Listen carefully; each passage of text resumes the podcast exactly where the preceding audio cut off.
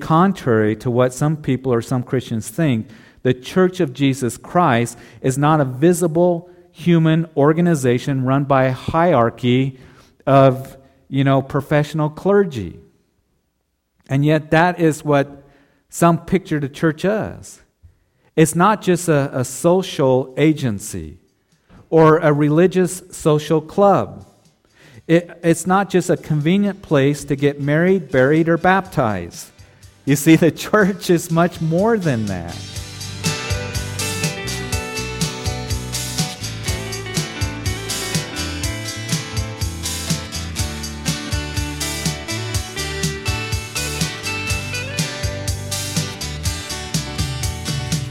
Welcome to Under the Fig Tree. Under the Fig Tree is a verse by verse study taught by Pastor Jeff Figs of Calvary Chapel of Greeley. We are currently studying through the New Testament book of 1 Corinthians. Here's Pastor Jeff. 1 Corinthians chapter 12, verse 1, and we do read as Paul's writing to the church at Corinth. Now, concerning spiritual gifts, brethren, I do not want you to be ignorant. You know that you were Gentiles carried away to these dumb idols, however you were led. Therefore, I make known to you that no one speaking by the Spirit of God calls Jesus a curse, and no one can say that Jesus is Lord except by the Holy Spirit. There are diversities of gifts, but the same Spirit. There are differences of ministries, but the same Lord. And there are diversities of activities, but it is the same God who works all in all. And verse 7 But the manifestation of the Spirit is given to each one for the profit of all. For to one is given the word of wisdom through the Spirit, to another, a word of knowledge through the same Spirit. Verse 9 To another, faith by the same Spirit, to another, gifts of healings by the same Spirit, to another, the working of miracles, to another, prophecy, to another, discerning of spirits, to another, different kinds of tongues, to another, the interpretation of tongues. But one and the same Spirit works all these things, distributing to each one individually as He wills. So, as I mentioned to you, as we look at chapter 12 of 1 Corinthians, we're going to begin to look at a new section now of this letter. Now, I want to take you back to chapter 1. You remember, if you've been with us and, and you recall, that when we started 1 Corinthians, that the apostle, when he was writing his introduction to the believers there at Corinth, he would write that God is faithful by whom you were called into the fellowship of his Son, Jesus Christ our Lord. And I think that it's worth being reminded of that verse that he wrote once again because the key to our Christian lives is to learn to walk with the Lord, to really experience that personal relationship with Him. That's what Christianity is all about. You and I have opportunity to have closeness and intimacy and relationship with the true and the living God. To learn to walk just moment by moment and day by day in fellowship with Jesus Christ. And that's what Paul was writing about because that's what makes the Christian life so dynamic and so exciting. That's where we are led by Him and strengthened by the Lord. That's where maturity and godliness comes as we just are abiding in Him and abiding in His Word, as we are sensitive to the leading of the Lord. It is where we experience His love and grace and, and peace and joy to a great degree because Jesus, He is the source of all of those things, isn't He? So you and I have opportunity to have that closeness, to come into the close fellowship with the Son, Jesus Christ. And so after Paul gives that statement, which is in the first nine verses of this letter, uh, uh in that introduction that he gave to them, then we see that right away he would begin to address the problems that were going on there in the church of Corinth, didn't he? And the very first problem he began to address was their division. There was division in the church, and they were all puffed up in their own wisdom, seeking man's wisdom. They were centering themselves around a certain individual. So there were those who were saying, well, we're of Paul, and others saying we're of Apollos, and this group over here separating themselves from everybody else, saying that we're of, of, um, of Cephas. And so there was that division that was very much a concern to Paul the Apostle. And he would address in that their self reliance, uh, seeking their own wisdom rather than the wisdom of God. He would then address their carnality in chapter 3. He says, I can't write to you guys as the spiritual, as to those who are mature in the Lord, but as to carnal, as to babes in Christ. And he would also go on and continue to bring correction to them, as we have seen in these first 11 chapters. So, dealing with their carnality, dealing with their division, dealing with their self reliance, uh, seeking man's wisdom rather than God's wisdom, he would then deal with their, their problem with lust, their immorality, their tolerating sin. They were suing one another, their self indulgences. And so, indeed, there is, is a church that was a selfish church. There was carnality in the church. And so, after dealing with all these in the first 11 chapters, and you see, those are all things that were hindering their closeness and their fellowship with the Lord Jesus Christ. It was hindering that walking with the Lord closely and being led by Him and empowered by Him. And so now Paul is going to change gears and he's going to now turn from the carnalities to what are called now the spiritualities. And so as we read in chapter 12 again, he says, Now concerning spiritual gifts, brethren, I do not want you to be ignorant. Now, notice that the word gifts in your Bible is in the italics, which again means that it was added by the translator to hopefully give some clarification. But as you read it in the original, it reads, Now concerning spirituals or spiritualities. I don't want you to be ignorant. So here in chapter 12, I'm going through chapter 14, you have the apostles' teachings on spiritual gifts, those things of the Spirit that will keep us from walking in carnality and walking after our own flesh. And correct the wrongful things and, and thoughts that hinder our fellowship with the Lord. And so the apostle says, This is an area that I do not want you to be ignorant of. This is very important, in other words, is what he is saying to you and to me. And as you look at the Pauline epistles in the New Testament, it's kind of interesting that Paul touches on three areas that he says that the believer is not to be ignorant concerning. One of those areas that he writes about, that the Christian is not to be ignorant in and about, first of all, he says, number one, that I don't want you to be ignorant concerning the second coming of Jesus Christ, the rapture of the church, 1 Thessalonians chapter 4, and God's plan for Israel in the last days, Romans chapter 11. Yet that is an area where today the church can greatly ignore, or pastors don't want to teach on it, or they say it's too confusing, or we just stay away from those things. There can be so much confusion about the rapture, and Israel, and the role that God has Israel in the last days. And there are those who say, well, the rapture isn't biblical. Or they'll say that God is through with Israel. And they get into what is called a replacement theology, and that is that the church is now spiritual Israel, has replaced Israel. Israel has forfeited her, her uh, promises given to her, the covenant that was given to her by God, because they rejected Jesus Messiah. And now those promises belong to the church, and that's why the church is spiritual Israel, and that's where you get into the name replacement theology. And so Paul dismisses all of that. And in Romans chapter 11, he says, Is God through with his people? Has he cast them away? He says, Certainly not. God's not through with Israel. He still has a plan for Israel. And the day is going to come when all of Israel will be saved. And he talks about that. And so it's a fascinating study for another time. So he says, concerning the last days, when it comes to the return of the Lord, when it comes to the role of Israel in the last days, I don't want you to be ignorant concerning those things.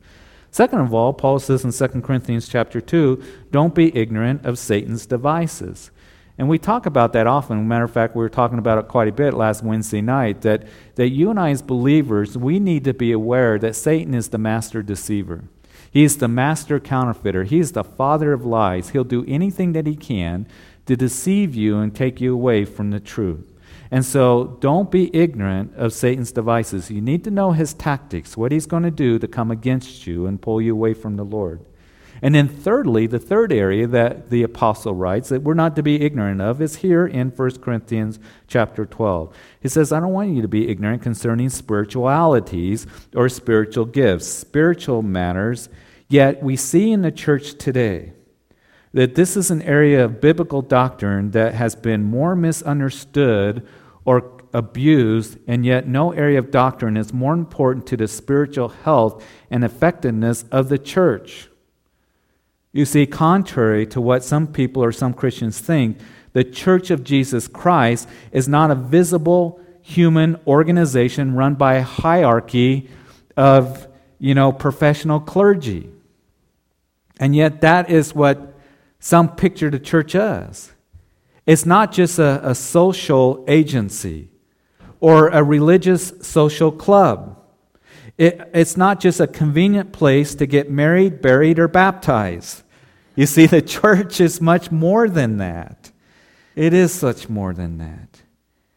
And I think that today, and this is just an opinion of mine, an observation, just an honest evaluation of what I see in the church at large today, more and more we are turning to, to where we try to make it where it's more programs and, and more entertainment and, and more of this and more of that, rather than realizing that the church is alive, that the church is the believers in Christ Jesus that it's not just an organization, but it's a living organism. And it's the spiritual body of Christ who is the head. The members of that body, of those who have put their faith and trust in Him as Savior and as Lord. And though it's composed of human members, it's not just a human organization, but rather a supernatural organism created and led and empowered by the Lord Himself. And I pray that we don't forget that. Because we can forget that, especially in how to do church today. So much emphasis and pressure can be put on pastors and ministry leaders, and we need to do this and organize that. And I'm not saying that's all bad, it's got a place in and of itself. But you know, we're, we're going to see that the church is going to grow and where individuals is going to grow is by just a marvelous work of the Spirit that are in our lives. You know, when I was at the pastor's conference a couple weeks ago, it just, and the Lord's really been placing this on my heart that Calvary Chapel, when the whole Jesus movement came out in the 60s and the 70s, it was a powerful movement of God's Spirit. It wasn't because Pastor Chuck had a meeting with his leaders in, in committees and all of this and said, What are we going to do to reach the hippies there that are sitting on the beach in Huntington Beach? But it was Pastor Chuck and others that were praying for them and teaching of the Word of God, and it was a powerful movement of God's Spirit.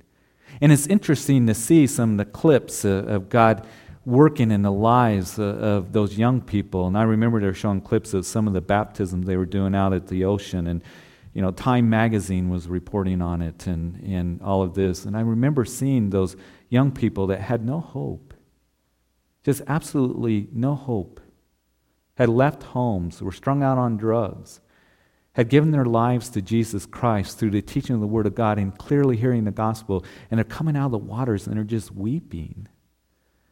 And as they had the tent that was there, and it was just full of young people and, and, and people all alike from different ages, hearing Bible study for an hour, an hour and a half every night, where it was just jam packed. It was a powerful movement of God at that time.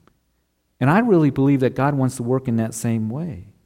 So the church is, is something that, that is empowered and is something that is living and alive. And we as Christians are part of the body of Christ, and we need to understand that the Lord desires to work through our lives and through the church by the Holy Spirit, and He gives us an understanding to understand that spiritual gifts are given to minister and function within the body. So Paul says this is important. I don't want you to be ignorant concerning spiritualities or what we refer to as spiritual gifts. I, I want you to know that God wants to gift you, He wants to empower you, to build you up, to strengthen you, and to allow you to minister effectively within this organism, the body of Christ. So Paul goes on to say, as we read in verse 2, you know that you were Gentiles carried away to these dumb idols, however you were led. Therefore, I make known to you that no one speaking by the Spirit of God calls Jesus a curse, and no one can say that Jesus is Lord except by the Holy Spirit.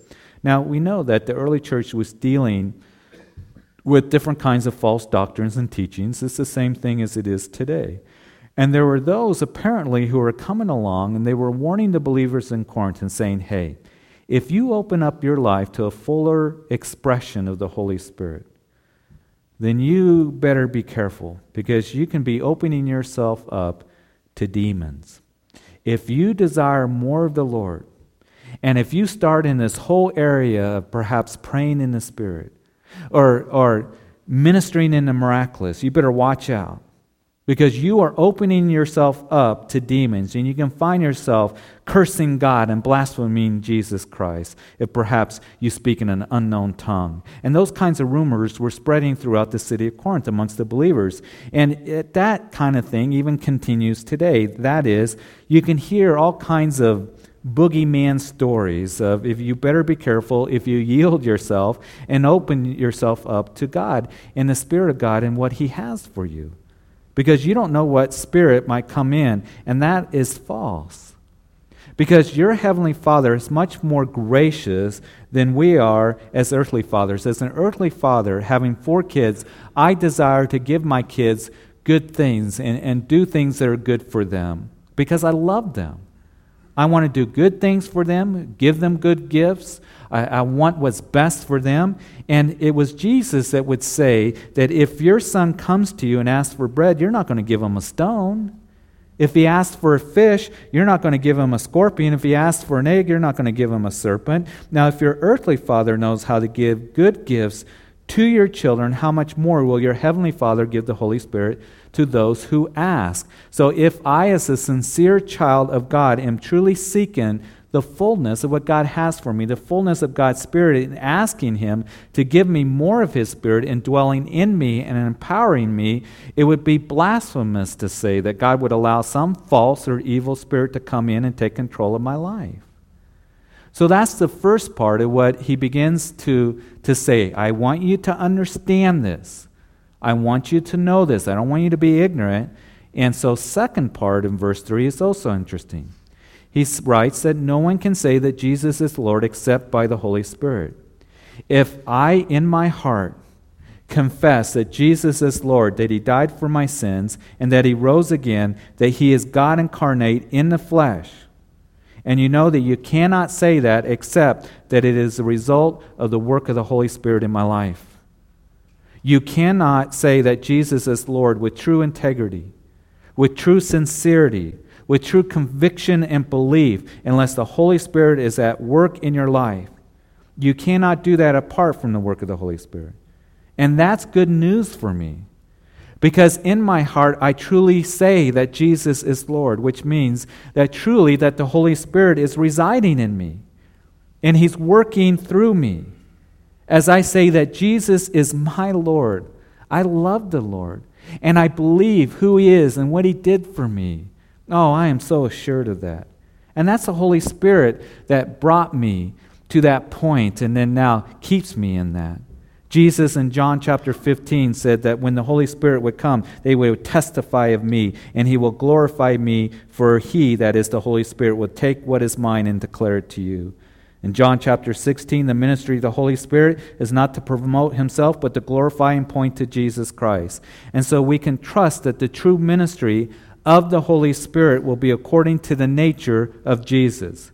So after Paul deals with, I think, which were these rumors and false teachings that were floating around the city of Corinth amongst the believers. And he says you don't have to worry about pursuing spiritual matters. He says that it's the work of the Holy Spirit. He goes on in verse 4 there are diversity of gifts, but the same Spirit. There are differences of ministries, but the same Lord. And there are diversities of activities, but the same God who works all in all. So, Paul now is explaining that the Holy Spirit gives a variety of gifts to be used in a variety of ministries that has a variety of effects. There is a common source and there is a common purpose. And as we talk about spiritual gifts, remember that we are not talking about talents or natural abilities or skills. I do believe that natural talents and skills and abilities do come from God. Just as everything good and worthwhile is a gift from Him, James says every good gift comes from above. But here's the thing that we need to keep in mind that natural abilities can be shared by believers and non believers as well. Talents can be shared by believers and non believers alike. An unbeliever can be a skilled artist, an unbeliever can be a skilled musician. An atheist can be a great athlete or a carpenter. But spiritual gifts, as they are listed here in the New Testament, understand that spiritual gifts are not natural, but rather are supernaturally given by the Holy Spirit to believers in Christ Jesus. And concerning these spiritual gifts that are given to the believer, Paul says that there are diversity of gifts, there are differences of ministries, diversities of activities. And I think that the two key words here are what? Differences and diversities. He says in verse 4, as we look at it again, there are diversities of gifts, but the same Spirit. Now, it might read in your translation, if you have something different than what we're reading, uh, New King James, maybe varieties or allotments. And Paul will go on to list here in chapter 12 some nine spiritual gifts in the following verses. And he lists more in other places in the book of Romans, the book of Ephesians as well. So there are diversity of gifts, yet there is one giver who works through the diverse gifts. There are differences of ministries, but the same Lord. So God gives us his gifts to be used in a variety of ministries, the, the ministries that we're called to and, and are part of. And then there are diversity of activities, but it is the same God who works all in all. So just as there are a variety of gifts. Not everybody is going to have, for example, the gift of teaching. Perhaps you might have another gift. Maybe He'll give you the gift of administration. There are different ministries that we're called to do so that the body of Christ can function properly and powerfully, right? It's like my son who plays football on the football team. Not everybody is going to be gifted to be the quarterback. Not everybody is called to be the quarterback. They all have different positions that they are called to, they're gifted to do, so that when they run a play, all those players have different roles that they play, and so they run it together so that they can run a play and score a touchdown. They're working together. But not everybody is going to be the quarterback or the running back. And so, just as there's a variety of gifts in the body of Christ and different ministries that we're called to do, there are, as we saw in verse 6, diversities of activities. That is, how that gift is going to be worked out or manifested in your life is going to be different than everybody else.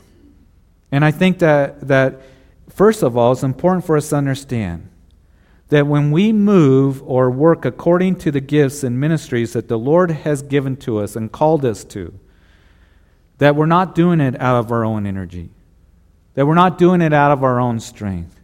As we talked about a couple Wednesdays ago, it's not by night or by power, but by my spirit, says the Lord of hosts. And it is the giver, the Lord of those gifts, the Holy Spirit, that is going to lead you and empower you and energize you in using of those gifts to glorify the Lord and to benefit the body of Christ. So he's making these things clear so they understand, so you and I understand, so we're not ignorant concerning spiritual gifts. I think that, that it is important to realize, and this is where a lot of Christians can really get hung up and really get frustrated or discouraged. Some of us will have the same gifts, but we should not expect them to be worked out in the exact same way. That is, I may have a certain gift of the Spirit, and you may possess a certain gift of the Spirit. But it may operate in my life, and it's going to operate in my life differently than it operates in your life. For example, I may have the gift of teaching, but you may have the gift of teaching as well. And the gift that the Lord has given me of teaching is going to be worked out in my life differently than it's going to be worked out in your life, isn't it? Not everybody who has the gift of teaching is called to be a senior pastor to teach the Word of God. There are those who have the gift of teaching that will teach in small groups, or they'll teach men's study, or they'll teach the youth or Sunday school. There are those who have the gift of teaching that may be teaching in a seminary or college kind of atmosphere. We all serve in that area of teaching, but it's worked out in different ways for each of us. And to me, that is such good news. Because I can just yield to the Lord. And what He wants to do in my life and how He wants to do it and how He wants to lead me and how He wants to call me and work through me. Thank you for joining us on Under the Fig Tree. If you would like a copy of today's study, please call us and ask for the message with today's date. Our phone number is 970 330 1717. That number again, 970 330 1717.